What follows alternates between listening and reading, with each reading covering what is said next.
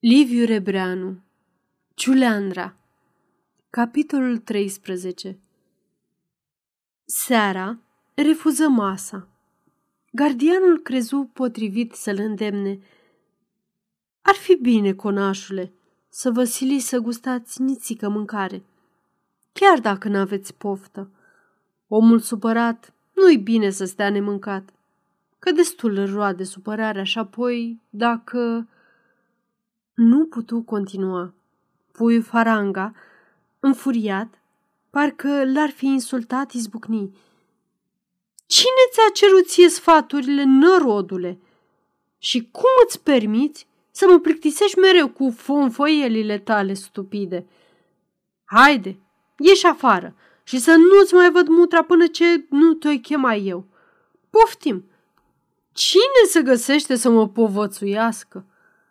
Andrei Leahu, speriat, închise ușa pe din afară și se închină.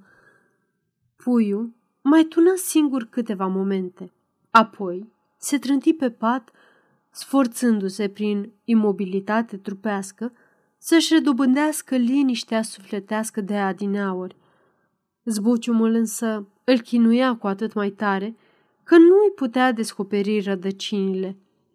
Își repeta mereu – că trebuie să aibă răbdare, cum îi recomandase toată lumea, până și zevzecul de gardian. Situația lui nu e tocmai așa de rea cum putea să fie.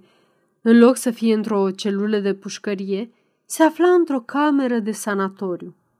N-are deci decât să aștepte deznodământul, să-și închipuie că ar fi bolnav, care avea să sufere o operație grea, care l-ar ținea nu numai în odaie, ci chiar în pat, o lună, două. Raționamentul îi se părea foarte just și totuși nu-l mulțumea deloc. În minte îi se îmbulzea tot mai stăruitor, ca o săgeată ruptă, o frântură de întrebare arzătoare. De ce? Nu-i trebuie mult până să o completeze. De ce am omorât-o. Dar completată, era și mai enervantă pentru că cerea un răspuns și răspunsul nu se ivea. În sfârșit, nemai putând răbda, se sculă și strigă tare, parcă ar fi vrut să izgonească o stafie.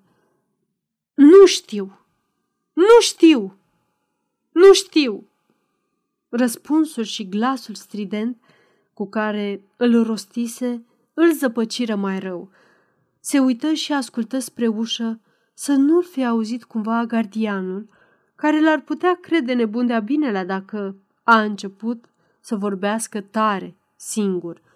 Își reluă fatala plimbare în sus și în jos, zicându-și deodată, ca din senin, Oare de câte mii de ori am să mai fac plimbarea asta înainte de a nu apucă să sfârșească.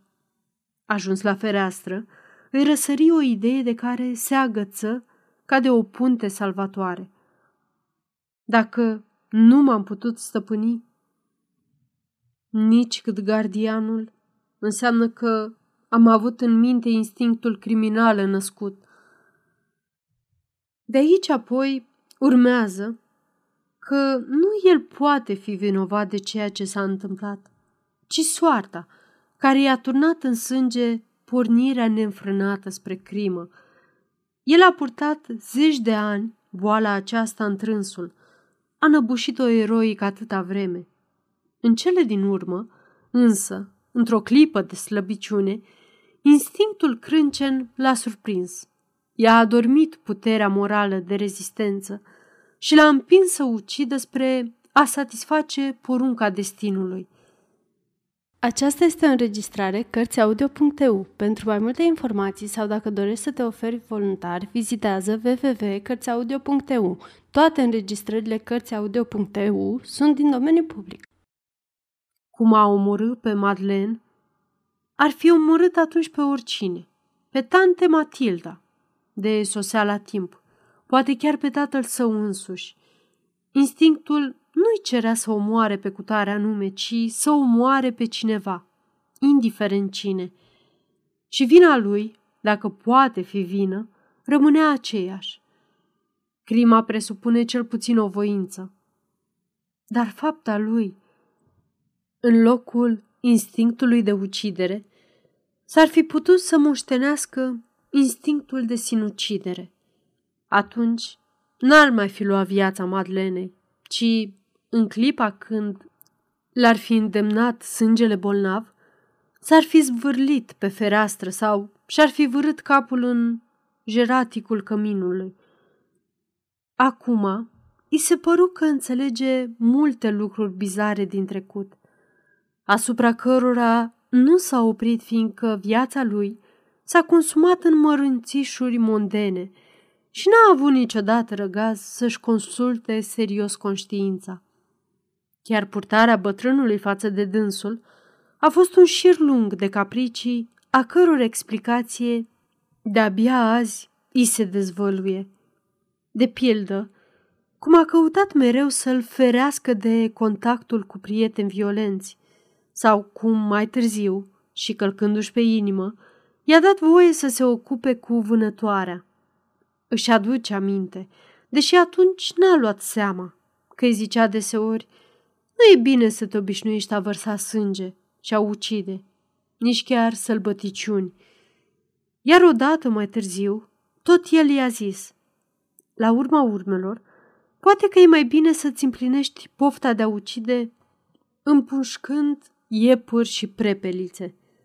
Cu câtva timp înainte de a se însura, era tocmai logodit de curând cu Madeleine, a avut un conflict serios cu Costel Plagino, un prieten vechi, altfel, din pricina unei femei, firește. Îl pălmuise și deci trebuiau să se bată în duel. Bătrânul a aflat de-abia când martorii stabiliseră spada și hotărâseră pentru a doua zi întâlnirea pe teren. El mergea cu inima ușoară la luptă. Era un spadasin excelent și avea o lovitură a lui specială, pe care încă nimeni nu izbutise să o pareze. Spusese glumind unui martor al său, care să-i aplice lui Costel o crestătură chiar în numele tatălui, poate să și comunice. Ca să se învețe minte, să nu mai fie altă dată obraznic în lume cu nimeni. Bătrânul, evident, știa că e un scrimer redutabil și cu toate acestea, acum ar trebui să zică, din pricina aceasta, s-a făcut luntre și punte și a izbutit să împiedice ieșirea pe teren. Seara i-a spus net, nu vreau să am copil asasin, nici măcar în duel. Puiul era convins acum că bătrânul știa cu ce stigmat îngrozitor e împovărat unicul lui vlăstar și de aceea a căutat să-l apere cât a putut.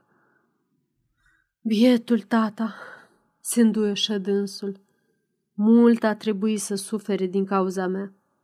Și totuși, dacă m-ar fi prevenit, poate că era mai bine. Aș fi putut să mă lupt și eu împotriva răului din mine. Chemă pe leahu să-i facă patul. Se întunecase de mult, dar nu aprinsese lumina. Ținea minte cât de repede a adormit aseară și voia să adoarmă la fel. Și acum, ca să-i treacă mai ușor noaptea și mai cu seamă gândurile. Ba, cât gardianul îi potrivea așternutul, își zise ce bine ar fi dacă s-ar culca și nici nu s-ar mai trezi decât peste vreo trei luni, când se vor fi aranjat toate într-un fel sau altul. Se vără sub plapumă, porunci să stingă becul electric. Se întoarse spre perete ca și aseară.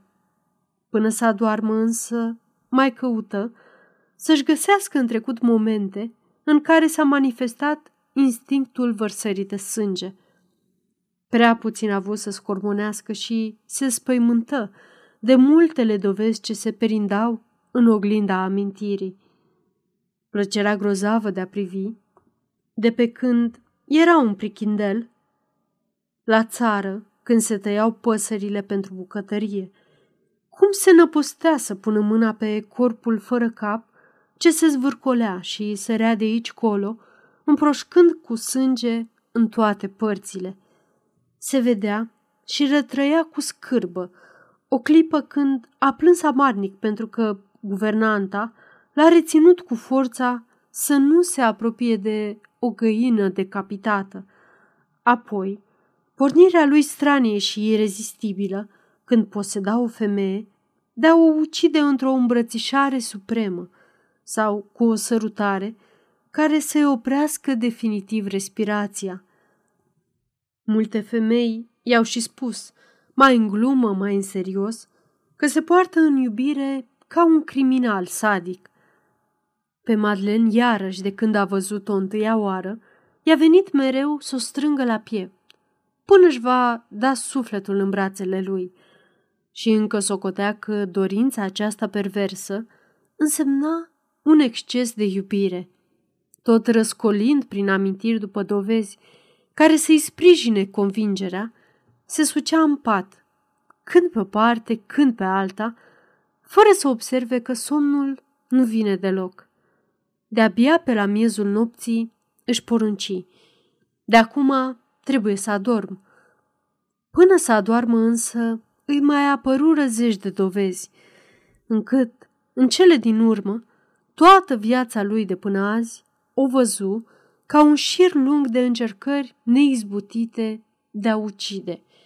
Când în sfârșit a țipi, se pomeni în salinele de la Târgu Locna, pe care le vizitase odinioară, cu mai mulți prieteni, într-o excursie plină de peripeții nostime.